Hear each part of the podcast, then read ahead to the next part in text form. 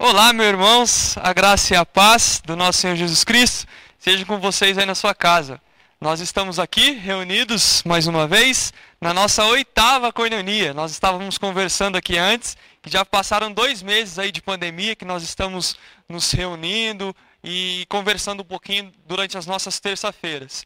É, e de fato é um momento muito especial para nós e também espero que seja um momento muito bom para vocês que estão aí com a gente, tá bom? É, eu tenho alguns avisos que são de grande importância para a gente conseguir aí desempenhar um bom papel aí durante a nossa coinonia e durante a nossa semana como igreja também.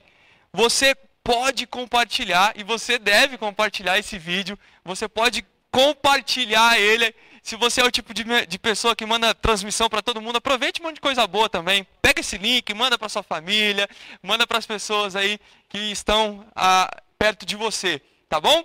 Todas as nossas coinonias, nós temos um momento de perguntas e respostas que o nosso quadro se chama Sem Sombra de Dúvida. Então você pode mandar sua pergunta, pode também mandar o seu pedido de oração para que nós venhamos orar por vocês e também para que a gente venha responder essas perguntas que foram levantadas, tá bom?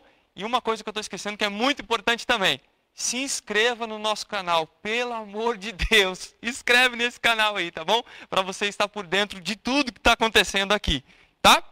Quero ler com os irmãos Salmos 147 para nós darmos início à nossa coinonia. Tá bom? E hoje eu estou acompanhado aqui de, de dois amigos que vocês já conhecem aí, vocês estão familiarizados com ele, é, com eles. É, o Eric e o Maésio, eles vão nos ajudar durante a nossa coinonia também, nos conduzindo no momento de louvor, tá bom? Nós temos também uma imagem aérea aí, dá um tchauzinho lá. Salmos 147. Vamos ler a palavra do Senhor. Aleluia! Como é bom cantar louvores ao nosso Deus. Como é agradável e próprio louvá-lo. O Senhor edifica Jerusalém. Ele reúne os exilados de Israel. Só ele cura os de coração quebrantado e cuida das suas feridas. Ele determina os números das estrelas e chama cada uma pelo nome.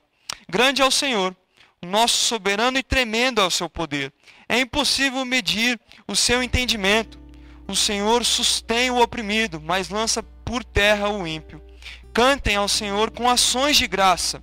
Ao som da harpa, façam música para o nosso Deus. Ele cobre os céus de nuvens, concede chuvas à terra e faz crescer a relva nas colinas. Ele dá alimento aos animais e aos filhotes dos corvos quando gritam de fome. Não é a força do cavalo que lhe dá satisfação, nem a agilidade do homem que lhe agrada.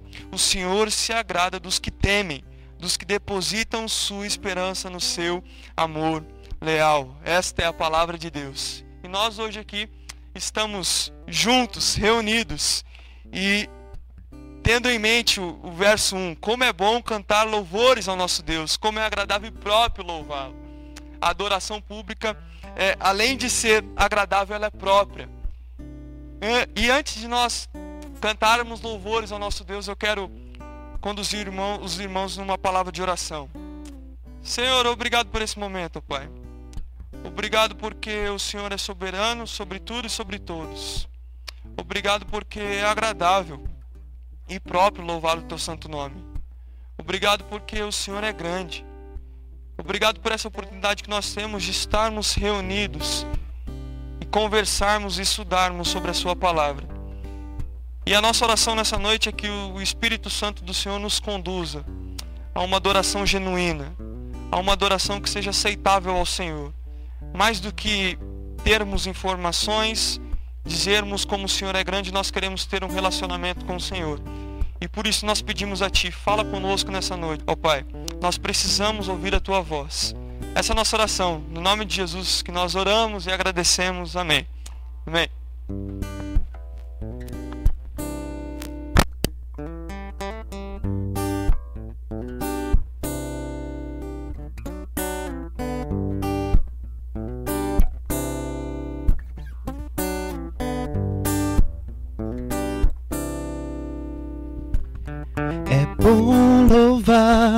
A Deus pelos feitos seus e pela paz que nos traz.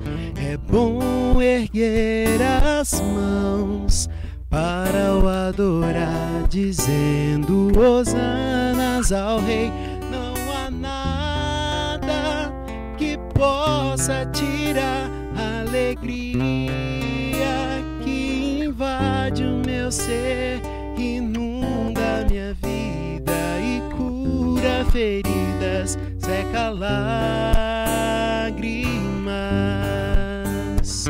É bom louvar a Deus pelos feitos seus e pela paz que nos traz.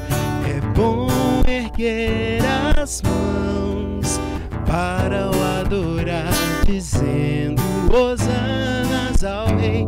Não há nada que possa tirar a alegria que invade o meu ser, inunda minha vida e cura feridas,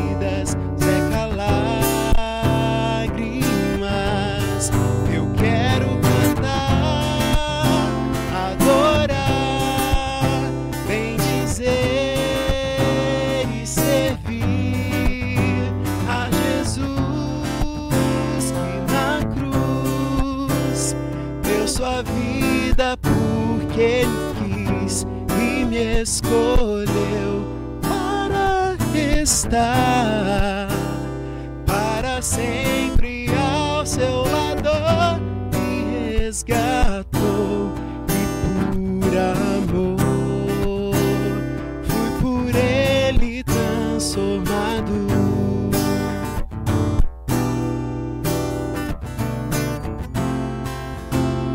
Fui por ele transformado.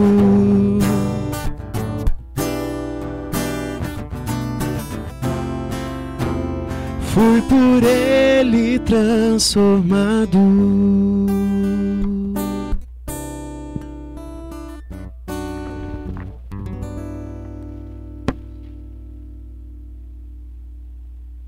Boa noite, irmãos.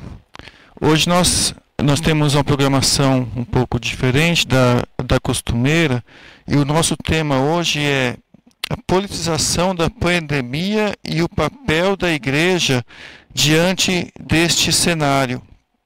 É, é um tema mais ligado ao momento que nós estamos atravessando agora. Nós vimos a necessidade de poder ajudar naquilo que ah, naquilo que talvez sejam os assuntos que mais estão sendo dis di discutidos no momento, mas de uma forma mais direta. E nós queremos usar esse tempo exatamente para poder aqui levantar alguns assuntos importantes e depois nós vamos um pouquinho responder algumas perguntas, é, é como o Felipe já disse para os irmãos. É, eu queria falar um pouco agora, alguns mi minutos nessa fala inicial, sobre a questão do medo.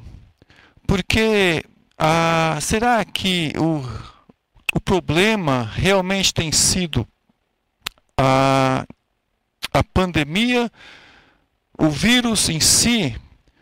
Ou será que o problema maior tem sido aquilo que, que, a, a, é que tem sido é, trabalhado em cima disso? Lembro que há um tempo atrás eu disse que a maneira como se está enfrentando isso é, tem que ser muito discutida, tem que ser muito avaliada. Eu queria falar um pouquinho sobre o medo. E dizer também que o nosso compromisso inicial aqui, o nosso primeiro compromisso é com a verdade. Então, o nosso compromisso é com Deus, com a palavra de Deus e com a verdade com a verdade que está na palavra de Deus.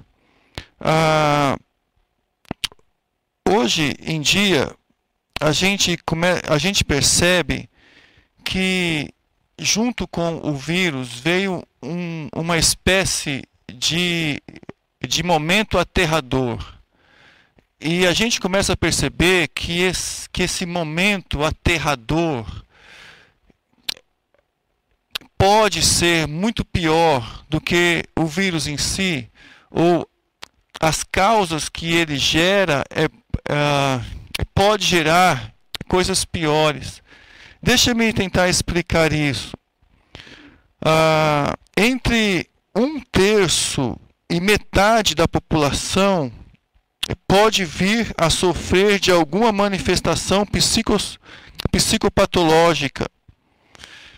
Um terço e metade da população. Isso são, são, são informações da, da Fiocruz ah, entre o treinamento que eles fizeram com os psicólogos lá.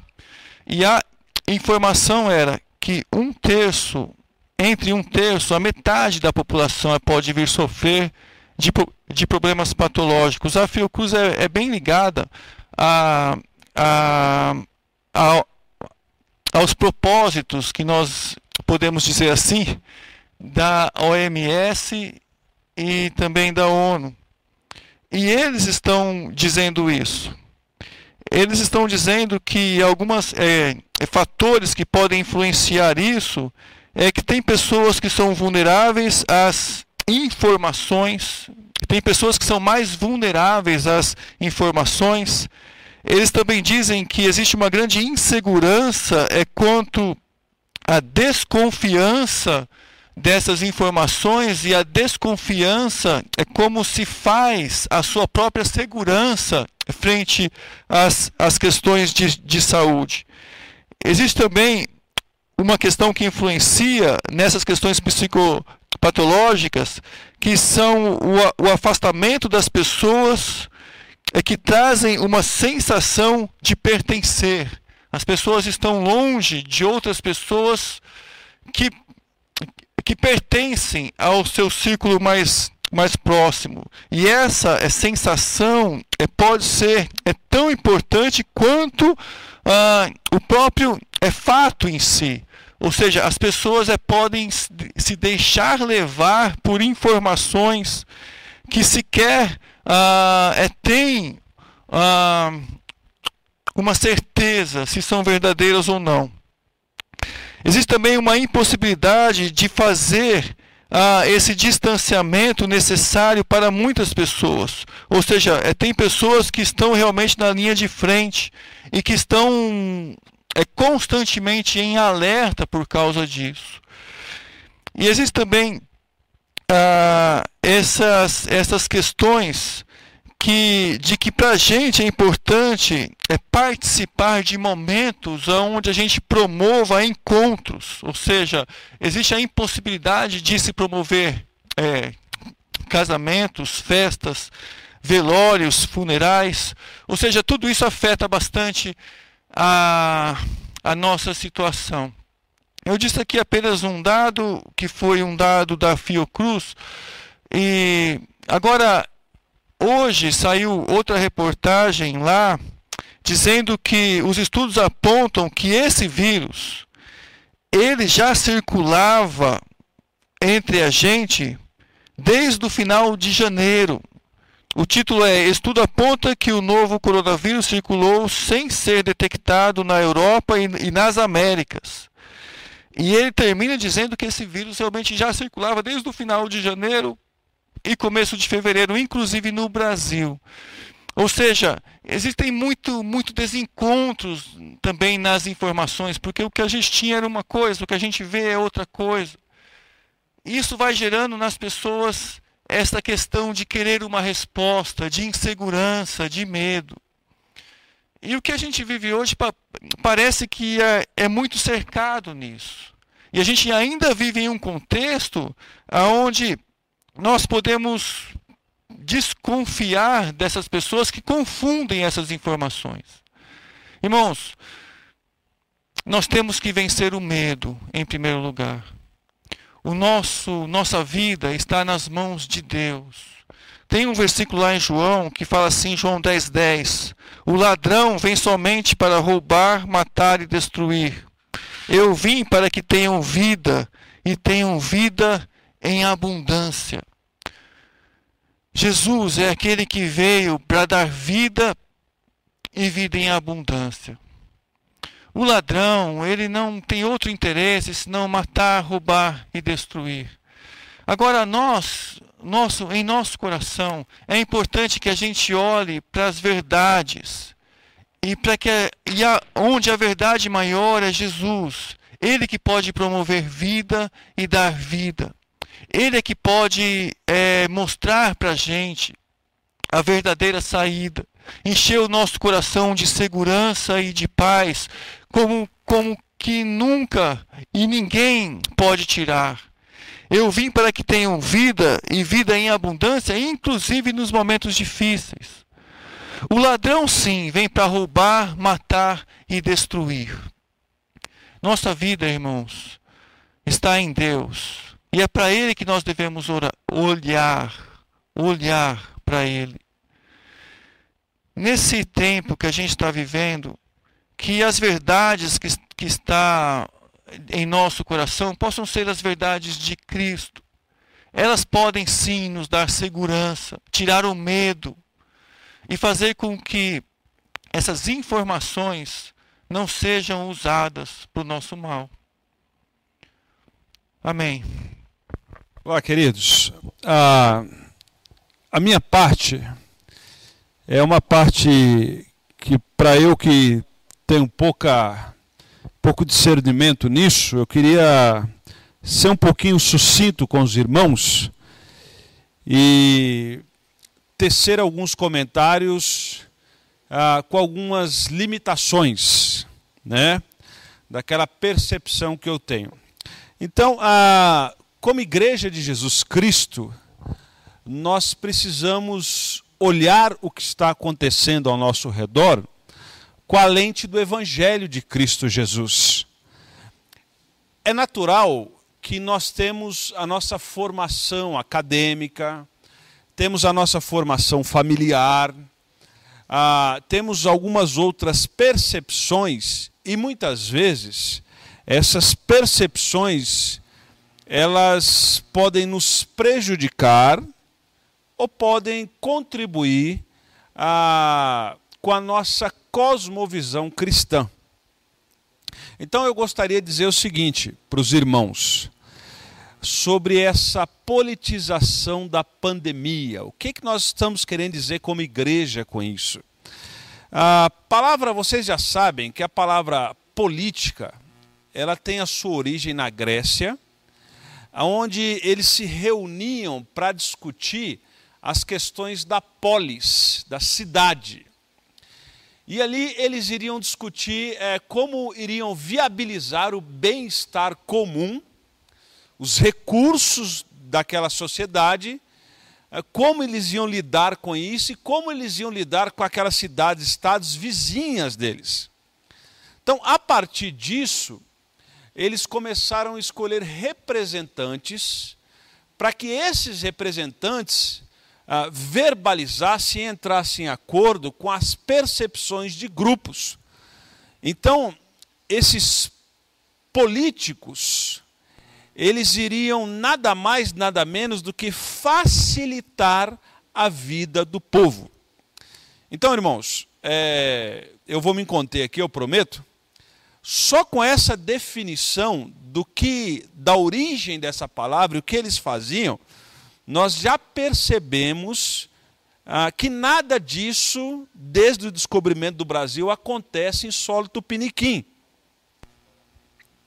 Pois bem, ah, a partir disso, ah, durante grande parte da formação cristã, da vida cristã, da história cristã em solo brasileiro, nós fomos aprendendo a, a ter raiva da política. E ao contrário disso, as escrituras diz que nós precisamos ser sal da terra e luz do mundo, agentes de transformação e de apontar caminhos e dar exemplo desses caminhos. Perceba que historicamente nós temos o seguinte problema: toda vez que a igreja se envolveu com o Estado, a igreja perdeu e perdeu muito. Ah, você pode ter como exemplo ah, um grande evento, um dos maiores eventos da história, que foi a reforma protestante, aonde a igreja protestante da qual nós fa fazemos parte, ela se desvincula do Estado. Então, toda vez que a igreja se envolveu com o Estado, se misturou com o Estado, ela perdeu a sua função. Esse sal só serviu para ser pisado. Esse sal não salgou. Essa luz não deu direção, não apontou caminhos. A outra coisa que nós precisamos entender é que a igreja ela é composta de cidadãos do reino de Deus, sim, mas em solo brasileiro nós temos cidadãos brasileiros. E esses brasileiros, eles vivem num contexto específico, com uma constituição específica, com governantes específicos. E esses cidadãos, eles têm responsabilidade sobre a polis, sobre a cidade. Aí nós precisamos ter a consciência de como cristãos nós temos responsabilidade sim. Porque há muita gente que vive na esperança do céu. Eu sou um deles. Não vejo a hora de estar no céu. Mas o fato de esperarmos o celeste por vir não isenta o fato de que nós temos responsabilidades civis aqui e agora. E essa responsabilidade passa, irmãos, os cristãos, passa pela consciência política. Portanto, a igreja não deve misturar igreja e Estado, mas a igreja deve pensar a política do seu município, do seu estado e do seu país e deve influenciá-la. Para isso, eu gostaria de até lançar um desafio aqui. Talvez a gente pudesse preparar a próxima geração para que a gente pudesse ter gestores públicos envolvidos na política com princípios cristãos, para incentivar e promover o bem-estar da nação. Porque é, é, é essa autoridade que Romanos capítulo 13 diz que provém de Deus. O que a gente percebe no nosso país é alianças do povo para eleger quem mais lhe agrada. Deixa eu dar um exemplo de um bom gestor público que olha o mundo com a lente do Senhor, a cosmovisão cristã. Nós podemos, por exemplo, citar, me vem à mente agora, Neemias. Neemias era alguém que fazia política. No entanto, ele fez, ele usou da política para reconstruir Jerusalém, os seus muros, e incentivar em Jerusalém a justiça e a promoção social. Neemias era alguém preparado. E o preparo dele fez com que portas fossem abertas. E ele usa a influência dele para abençoar e não para reter. Perceba a diferença do gestor com a cosmovisão cristã ele não tem só um discurso cristão. Neemias não teve só um discurso cristão. A sua prática foi cristã. Ele usou da política, ele usou da sua influência para promover o bem-estar de Jerusalém. É isso que nós precisamos perseguir. Deus abençoe. Olá, queridos irmãos da, do TBB. É uma alegria, enfim, participar desse momento de reflexão e de a devoção ao Senhor nesse, nesse tempo em que estamos meditando sobre a soberania de Deus e sobre a sua bondade nesse tempo de pandemia, nesse tempo de caos. Quero ler com vocês ah, dois versículos apenas de Isaías a Isaías capítulo 40, ele vai apresentar para nós algumas coisas bem interessantes sobre a nossa vida e o que acontece no nosso coração quando a gente, se, quando a gente enfrenta situações calamitosas. O texto de Isaías 40, 27 diz assim: Por que você reclama, ó Jacó? E por que você se queixa, ó Israel? O Senhor não se interessa pela minha situação. O meu Deus não considera a minha causa. Será que você não sabe? Nunca ouviu falar? O Senhor é o Deus eterno, o Criador de toda a terra. Ele não se cansa nem fica exausto, sua sabedoria é insondável. No contexto dessa passagem, ah, nós descobrimos que a nação de Israel ela tinha passado por um tempo de profunda calamidade e profunda dificuldade. Esse, essa, essa mensagem do capítulo 40 de Isaías é destinada ao povo que estava ah, enfrentando o exílio, que estava enfrentando uma situação calamitosa, estava enfrentando perseguição, escravidão, ao cativeiro. E então Deus manda o profeta Isaías a escrever eh, a esse povo com essa mensagem que eu acabei de ler para vocês. E é interessante que nesse texto o, o profeta ele está atacando quatro dúvidas que surgem no nosso coração quando a gente enfrenta a, o caos, quando a gente enfrenta uma situação como essa, essa situação da pandemia, ou quando a gente enfrenta a dor, ou quando a gente enfrenta a dificuldade. A primeira coisa, a primeira dúvida que vem no nosso coração é, que, é, se, é se Deus ele tem interesse genuíno em nós. Parece que a dificuldade tem esse poder de nos fazer duvidar do genuíno interesse de Deus por nós, pela nossa vida, por aquilo que acontece na nossa, na, no, no, no, nosso dia a dia. O interessante é que ah, o discurso de reclamação da nação de Israel no meio do caos é: o Senhor não se interessa pela minha situação. Esse é o discurso do indivíduo que está numa situação de caos e quando ele se vê numa situação de caos, ele começa a duvidar do interesse de Deus pela vida dele. Ele começa a duvidar do cuidado de Deus na, na, na vida dele. É interessante que esse texto está dizendo: por que, que você reclama? Não faz sentido você, nesse momento de caos, duvidar do genuíno interesse de Deus por você. É, no ambiente de dúvida, no ambiente de pandemia, no ambiente em que a gente não sabe o que vai acontecer com a nossa vida, a gente não tem licença dada pela palavra de Deus para duvidar do genuíno interesse de Deus por nós. Nós somos o povo pelo qual ah, o Senhor Jesus Cristo morreu e que foi comprado com o sangue dele. Por isso Deus tem todo o interesse em nós, independente da situação. Segunda dúvida que aparece no nosso coração quando vem a dificuldade é a dúvida acerca do poder de Deus. E o interessante é que no versículo 28 que eu acabei de ler, o profeta está atacando essa dúvida. Ele diz assim: será que você não sabe? Nunca ouviu falar?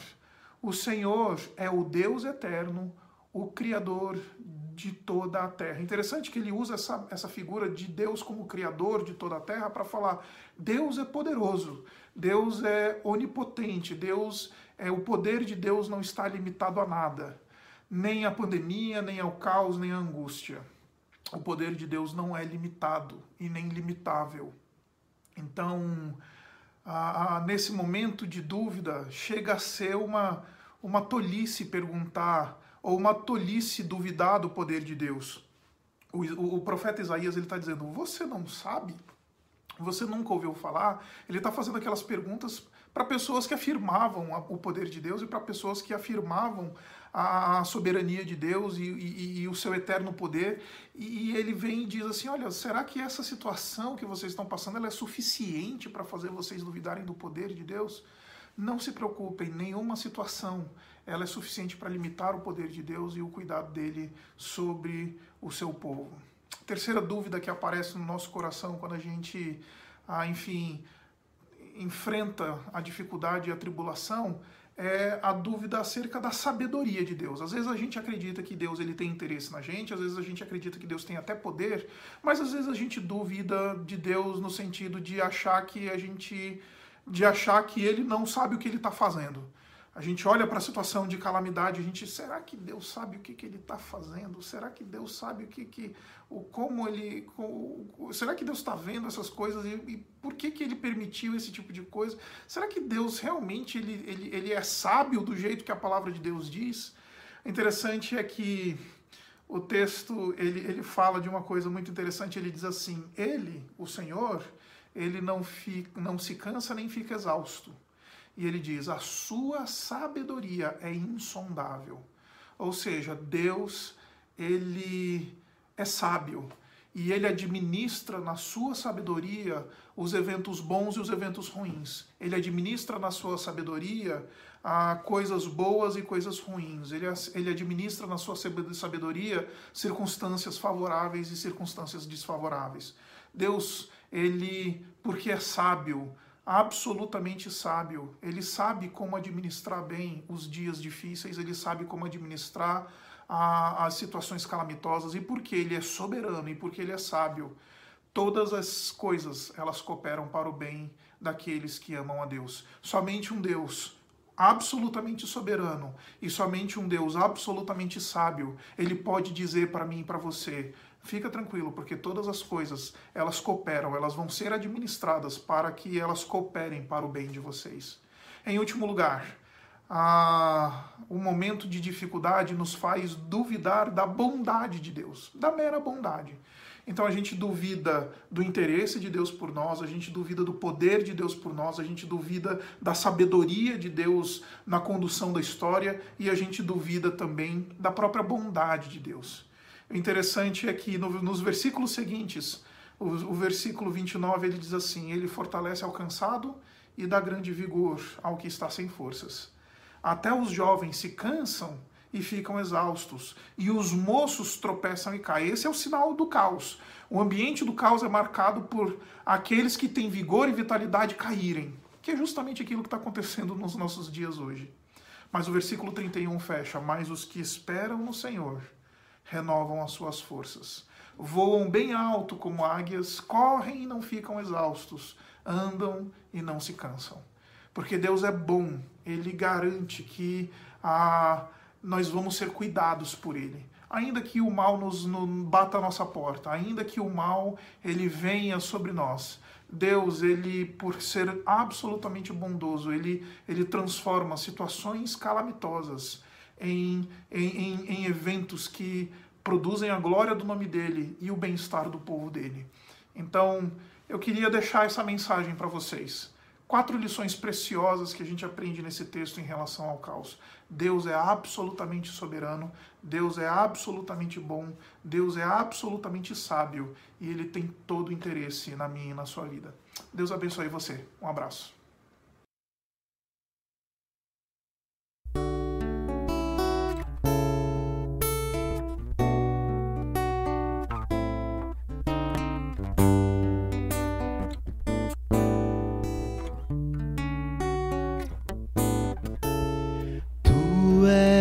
Soberano sobre a terra, sobre o céu, tu és Senhor absoluto. Tudo que existe acontece, tu sabes muito bem, tu és tremendo. Soberano sobre a terra, sobre o céu, tu és Senhor absoluto.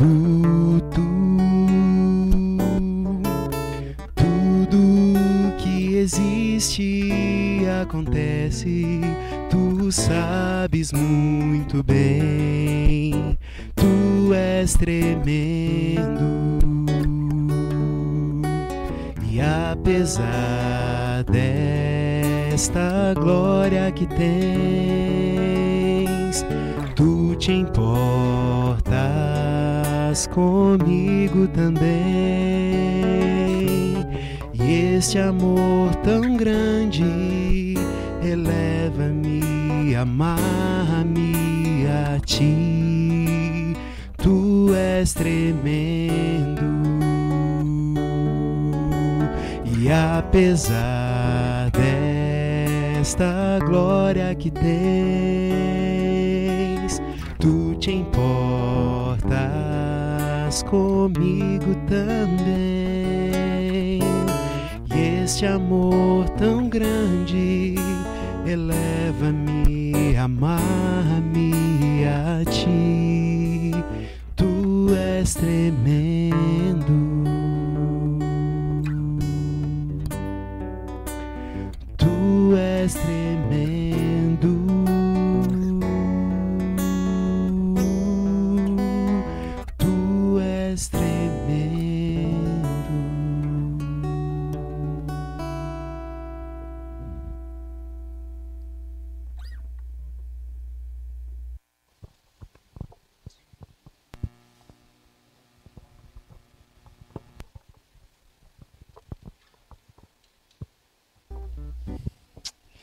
Deus é bom, sempre bom.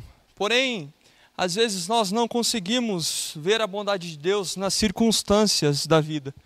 Mesmo assim, Deus continua sendo bom. É, em Marcos 4, 35 ao 41, nós temos na palavra do Senhor o seguinte relato: Naquele dia, ao anoitecer, disse a ele aos seus discípulos: Vamos atravessar para o outro lado. Deixando a multidão, eles levaram no barco, assim como estava. Outros barcos também o acompanhavam. Levantou-se um forte vendaval, e as ondas se lançaram sobre o barco, de forma que este foi enchendo-se de água. Jesus estava na popa, dormindo com a cabeça sobre um travesseiro. Os discípulos o acordaram e clamaram: Mestre, não te importa que morramos? Ele se levantou, repreendeu o vento e disse ao mar: Aquiete-se, acalme-se. O vento se aquietou e fez-se completa bonança. Então perguntou aos seus discípulos: Por que vocês estão com tanto medo? Ainda não têm fé?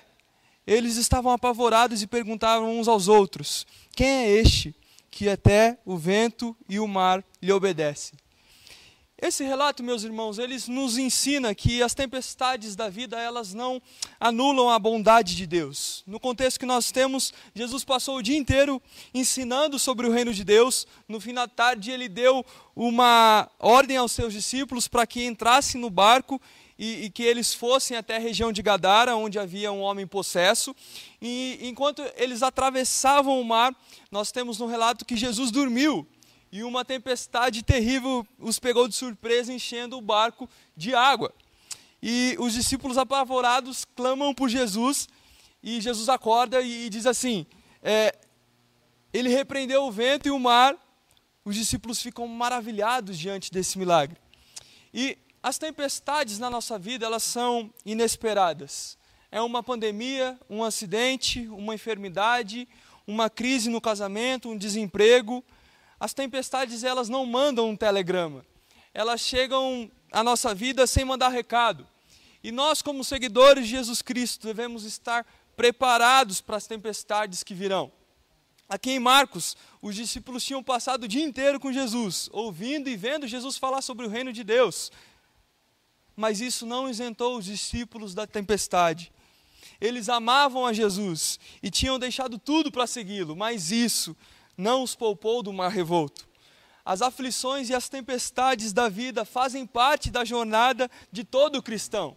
E as tempestades, elas chegam de forma tão intensa que às vezes elas abalam as nossas estruturas. Colocam no chão aquilo que nós levamos anos para construir.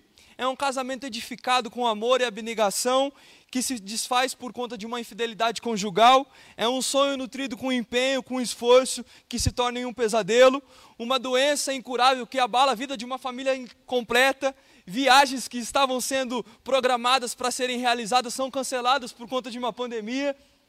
Isso acontece porque as tempestades não são administráveis. E em Marcos, o problema era maior do que a capacidade dos discípulos em resolver.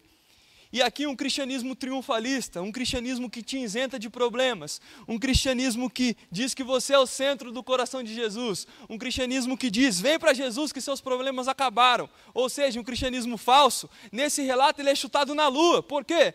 Porque um, um crente que anda com Jesus enfrenta terríveis tempestades.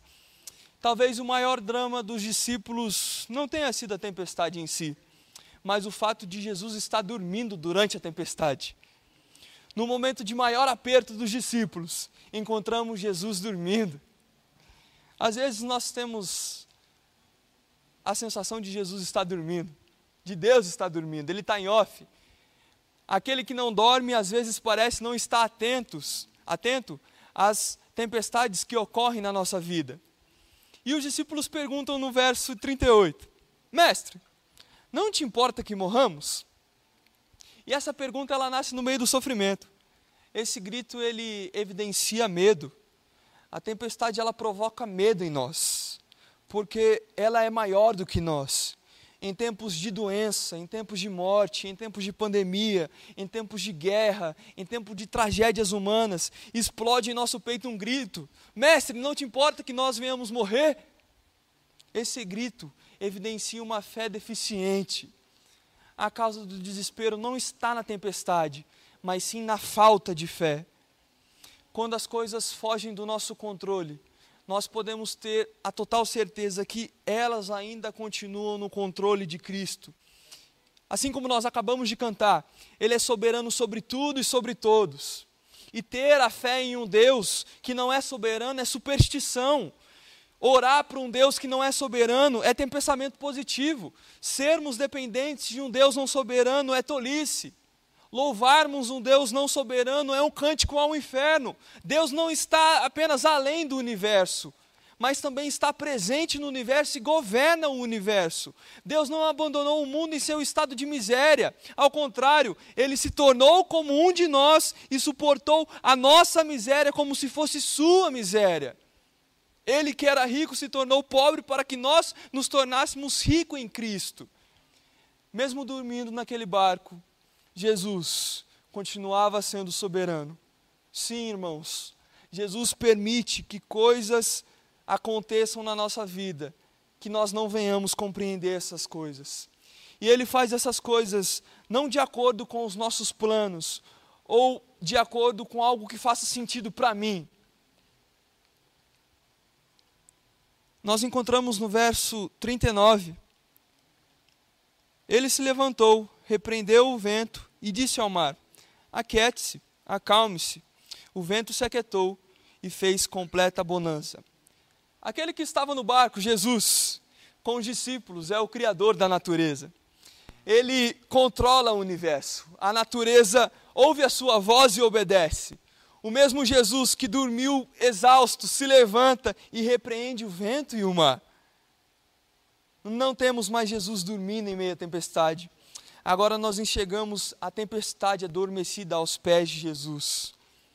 Em última instância, meus irmãos, nós vamos descobrir que o nosso maior problema não está no nosso, ao nosso redor, mas sim dentro do nosso próprio coração. Jesus fez cessar o vento e o mar. Verso 40 e 41. Então perguntou aos seus discípulos: Por que vocês estão com medo? Ainda não têm fé? Eles estavam apavorados e perguntavam uns aos outros: Quem é este que até o vento e o mar lhe obedecem? Marcos diz que os discípulos temeram grandemente. Antes os discípulos eles estavam com medo da natureza, agora eles temem o criador da natureza. As tempestades da nossa vida elas são pedagógicas. Foi através da tempestade que os discípulos tiveram uma visão mais clara da grandeza de Jesus os discípulos eles tinham uma fé deficiente, assim como eu e você. E agora eles passam a ter uma fé real, uma fé experimental. Meu querido irmão e minha querida irmã, se você quer ter fé, mas não consegue, pare de olhar para dentro de si. Vá até Jesus e diga: ajuda-me a crer. A fé ela não é uma virtude. Fé é dom. Fé é dádiva. Jesus é o autor e consumador da nossa fé. Jesus é a fonte de fé. Que Deus os abençoe grandemente.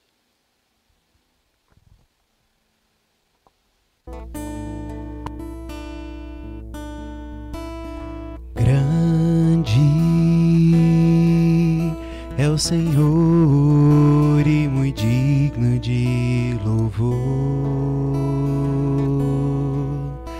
cidade do nosso Deus, seu santo monte.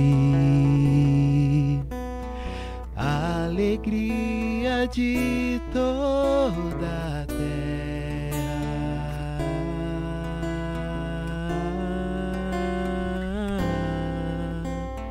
Grande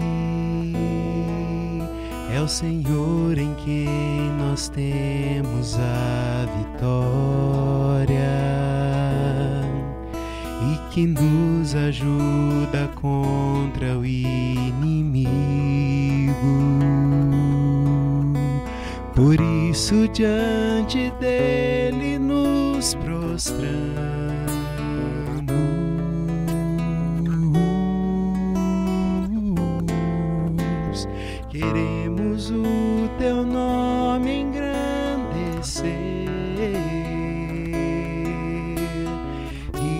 Agradecer-te por tua obra em nossas vidas.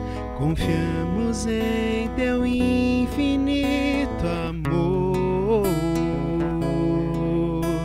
pois só tu és o Deus eterno sobre toda a terra e céu.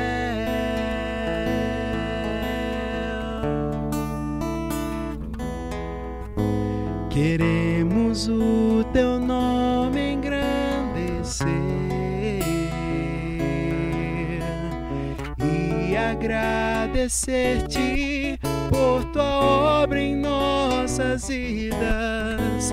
Confiamos em teu infinito amor, pois só tu és o Deus eterno sobre toda a terra e céu.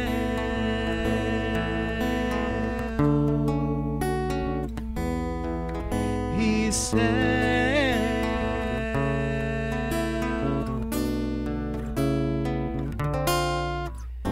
E céu.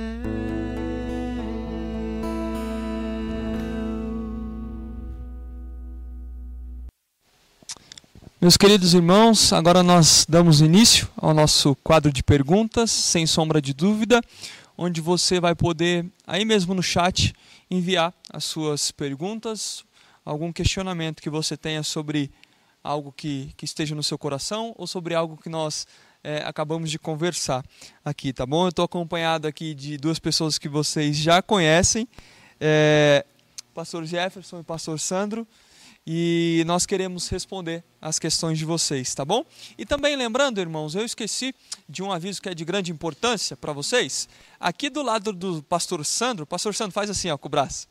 Isso aqui, ó. A gente tem o nosso QR Code, onde você vai poder é, fazer o é, dar sua oferta ou o dízimo é uma maneira aí mais prática e mais fácil que nós encontramos nesse tempo de pandemia para os irmãos, tá bom?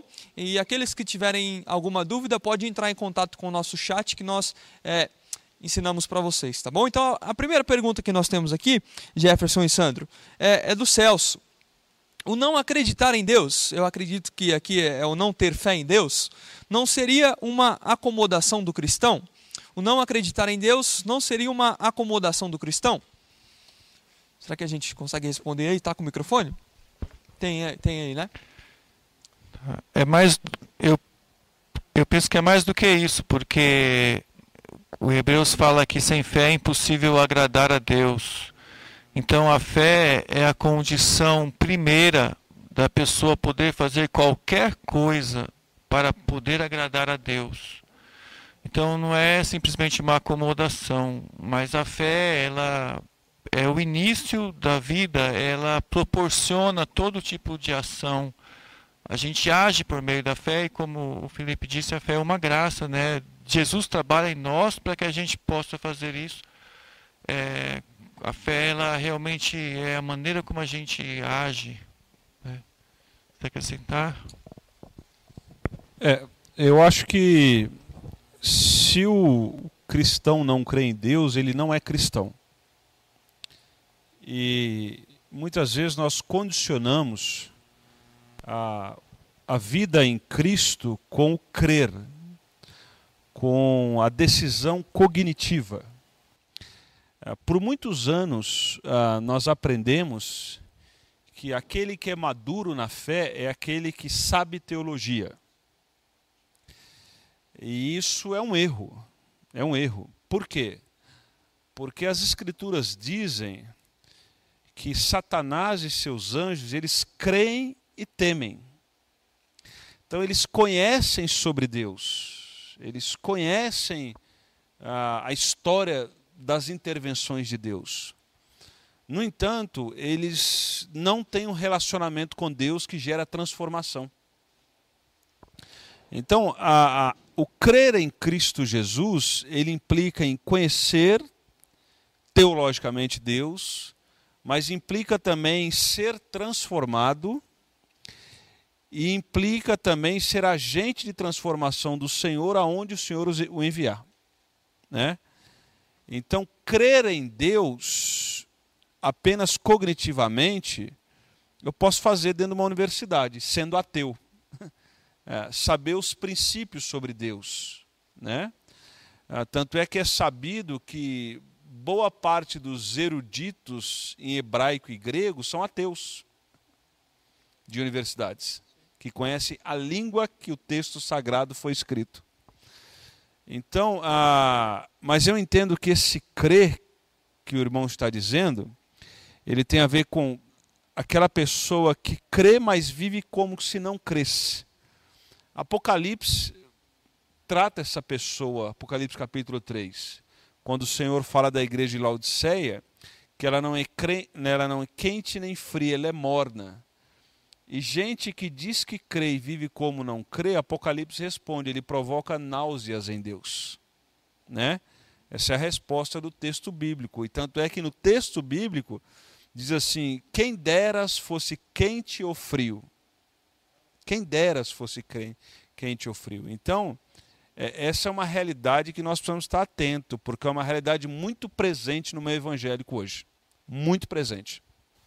É, e também a, a, a, verdade de que a fé genuína ela não se desenvolve é, em sentimentos, ela não se desenvolve em, em, pensamentos positivos, mas a fé genuína ela se desenvolve em Cristo, né? Porque Cristo é o, o autor e consumador da nossa fé, né? E obrigado, Celso, pela sua pergunta. Eu espero que você é, tenha entendido a nossa resposta, tá bom? É, a nossa segunda pergunta, a Regina Carvalho. O coaching é compatível com o cristianismo? O coaching é compatível com o cristianismo? Um de cada vez. é, qualquer ferramenta que for usada com ética e com princípios bíblicos para promover a vida cristã, ela é bem-vinda. Ela é bem-vinda. Uh, no entanto, eu tenho uma crítica. Eu tenho uma crítica porque nós vivemos, nós vivemos uma geração que tem ótimas ideias, mas não executa nada. Uh, gostam de vender o produto, mas não entrega. Né? Deixa eu dar um exemplo. Eu conheço pessoas que dão consultoria empresa ah, que nunca passaram pela experiência de começar uma empresa. Então eles ensinam teoria. Ah, eu gostaria de, de, de que tivéssemos menos coaches e mais mentores de cabelos grisalhos. Pessoas experientes que viveram aquilo e que pode, à luz da sua experiência e de princípios bíblicos, nos coordenar nas nossas ações. Parece que a Bíblia diz isso em Tito, né?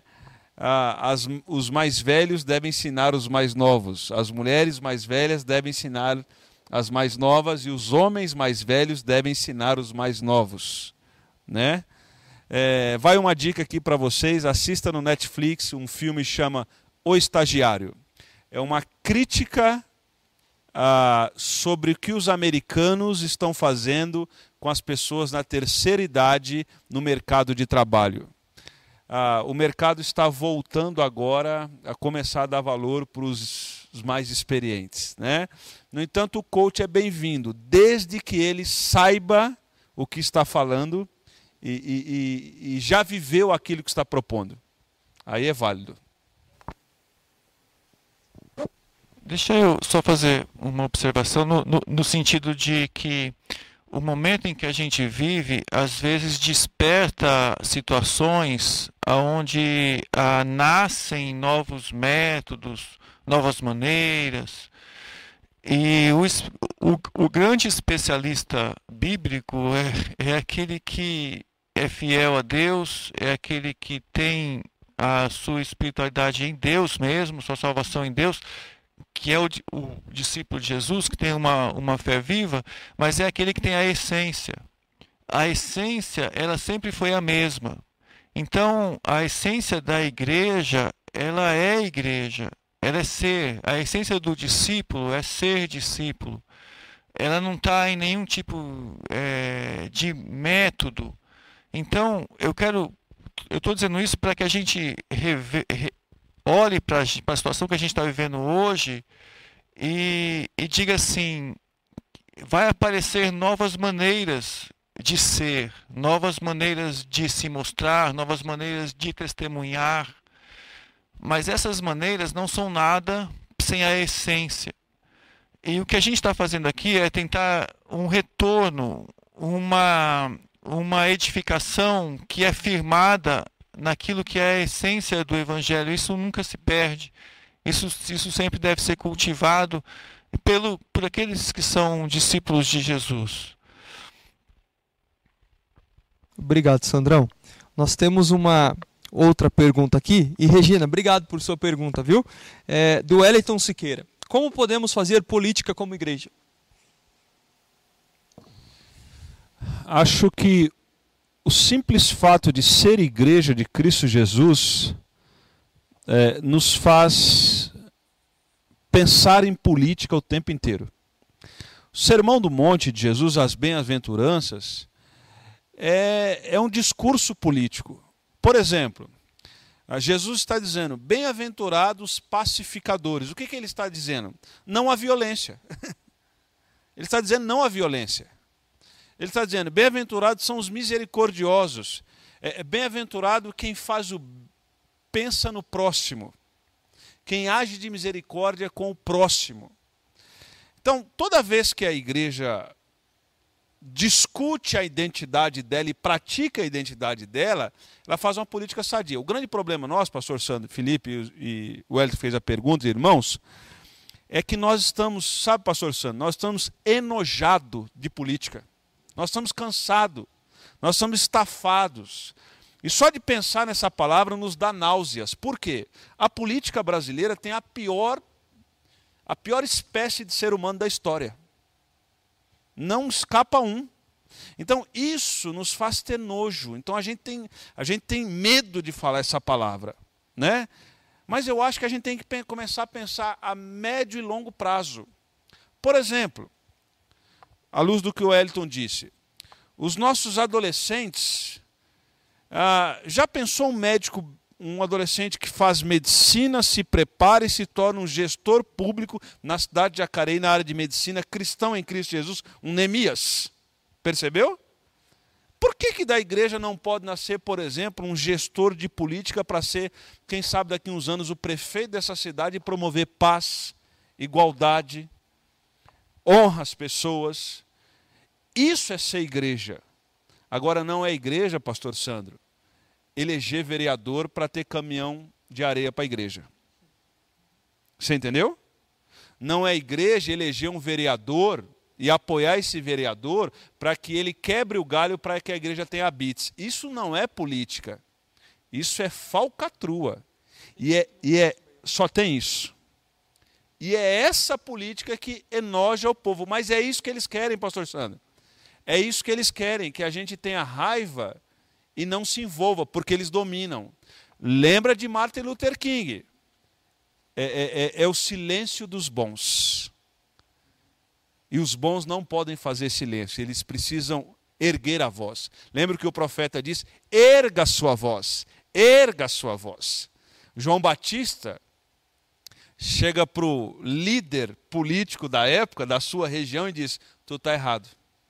Isso que você está fazendo está errado. Então, esse é o verdadeiro profeta de Deus, tá bom? Esse, esse tema nosso que a gente está levantando hoje aqui, a politização da pandemia, é porque a gente precisa dar uma resposta, a gente precisa falar. A gente não pode ser tão é, assim, é tão distante da realidade que a gente está vivendo e ter tanto medo de dar opiniões. Eu estava conversando isso com o pastor Jefferson, com o Felipe. Será que a gente diz isso? Será que a gente põe esse tema? Só que aí a gente percebeu, e eu percebi, que, que a gente não pode calar algumas situações, porque isso seria uma negligência nossa. A gente não pode se, se, se calar, por exemplo, frente a, a, mentiras tão grandes que estão sendo ditas para o povo e, a, e fazendo a cabeça do povo e a gente sem resposta nenhuma para dar. Então, é, é, é, é, tem que se discutir, sim, os assuntos, tem que se falar, hum, é, tem que se apontar o que, que é verdade, o que, que é mentira. Porque hoje tem se propagado tanta mentira, tanta mentira, as pessoas estão tão revoltadas com tanta mentira que está sendo, que está sendo dita, e, e, nós sabemos quem é o pai da mentira. Nós sabemos que o diabo está por trás de tudo isso, em, em última análise, né, por ele ser o pai da mentira. E sabemos também o quanto as pessoas estão sofrendo por causa disso.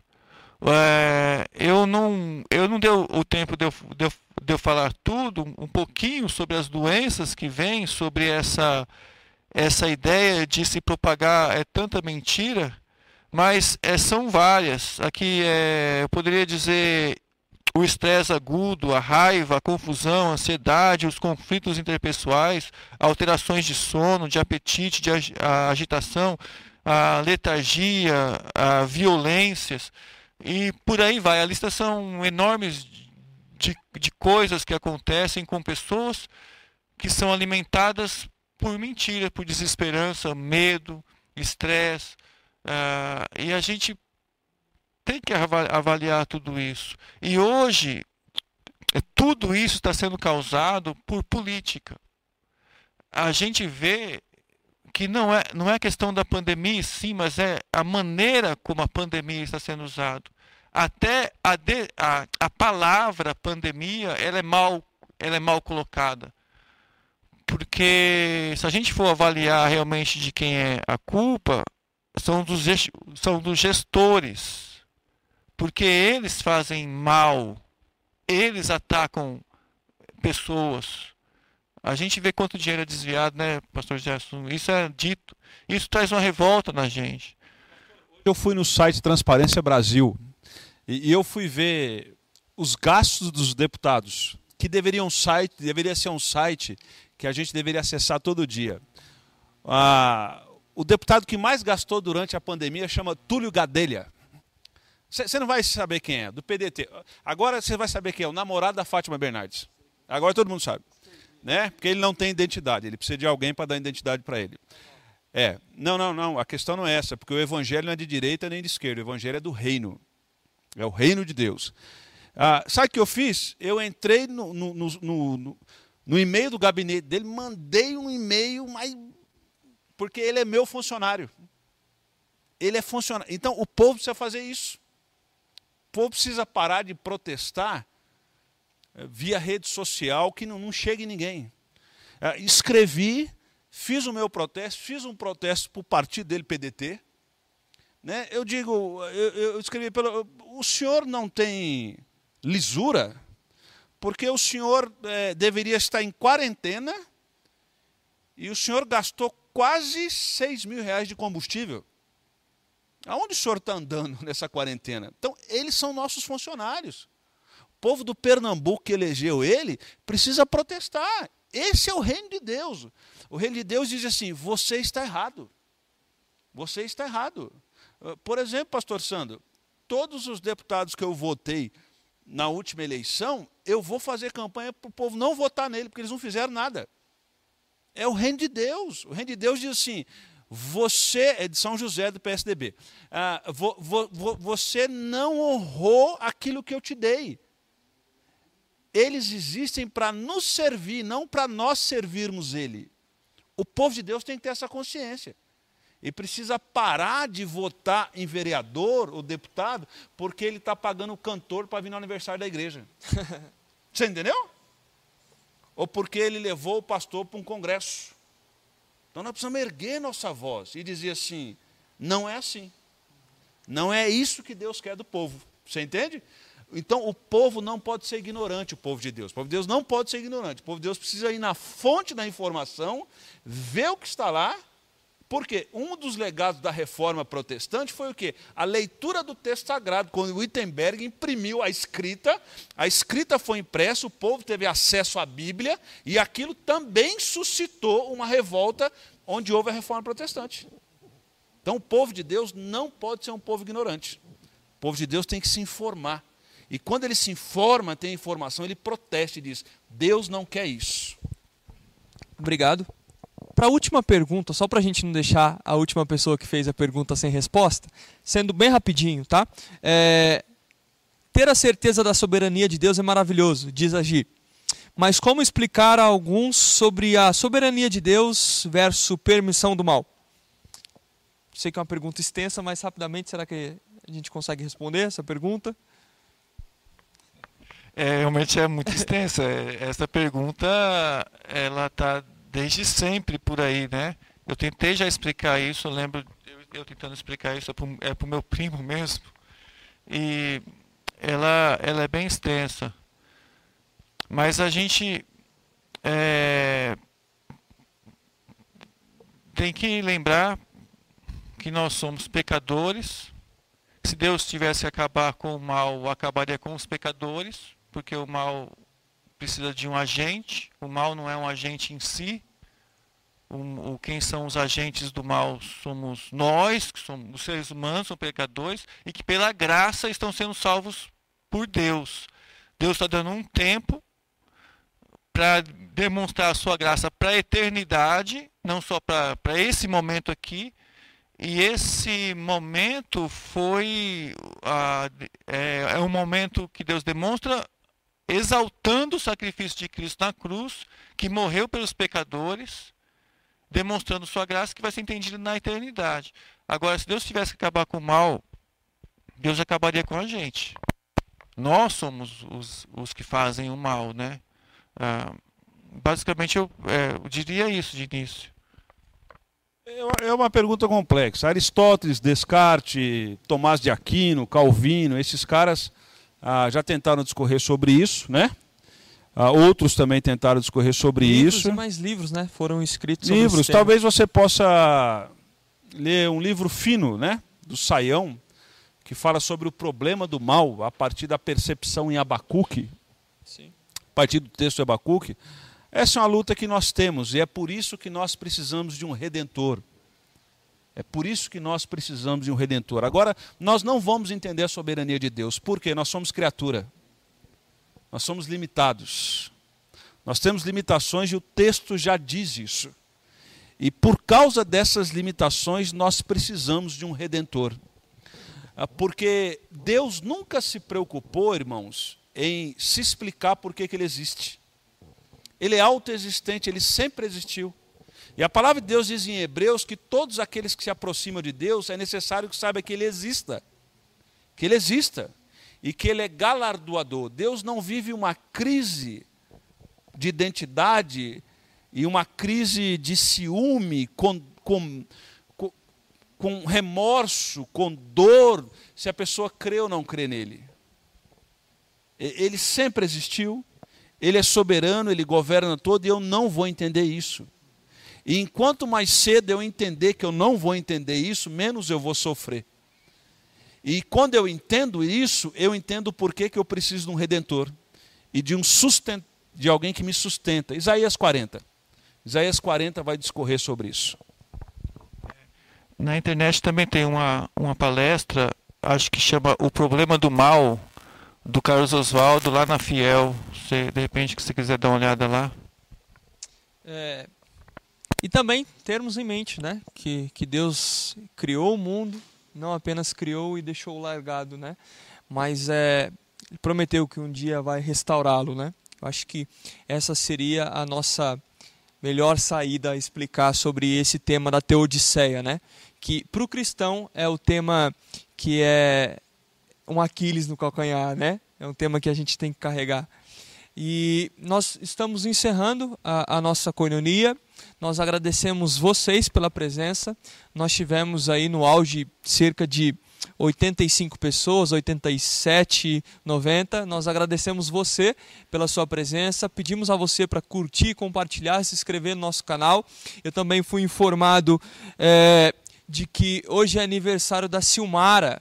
Então, Silmara, parabéns, que Deus te abençoe grandemente, que Ele continue a abençoar a vida de você, tua e da tua família, tá bom?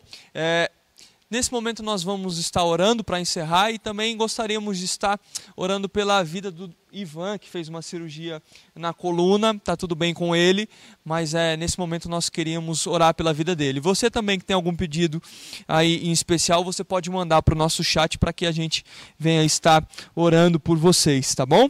É... Jefferson, nos leve em oração. Vamos orar, irmãos. Senhor nosso Deus, obrigado por esse dia.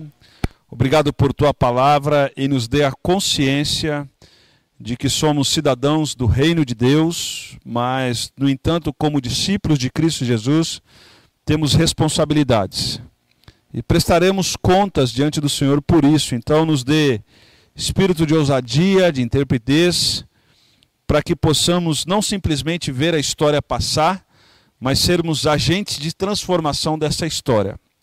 Pedimos que o Senhor tenha misericórdia do nosso país. Ah, não há outra maneira de orarmos ao Senhor a não ser clamarmos por misericórdia. Tem misericórdia de nós, ó Deus. Tem misericórdia de nós. Queremos nessa noite também, em nome de Jesus, agradecer pela cirurgia do irmão Ivan. Obrigado, porque o Senhor tem cuidado do seu servo. Obrigado também pelo aniversário da irmã Silmara, que o Senhor o guarde, dê discernimento, sabedoria que vem do alto e livre de todo mal. É em nome de Jesus que nós oramos e agradecemos. Amém e amém. Amém. Queridos, obrigado, Sandro, Jefferson, Luana, Henrique, Davi, Marcelo, Evandro, Rebeca, Paulinho, Eric e Maésio. Obrigado. Sem vocês, essa coinonia aqui não teria acontecido. Tenha uma ótima semana, que Deus abençoe você e sua casa. Tchau.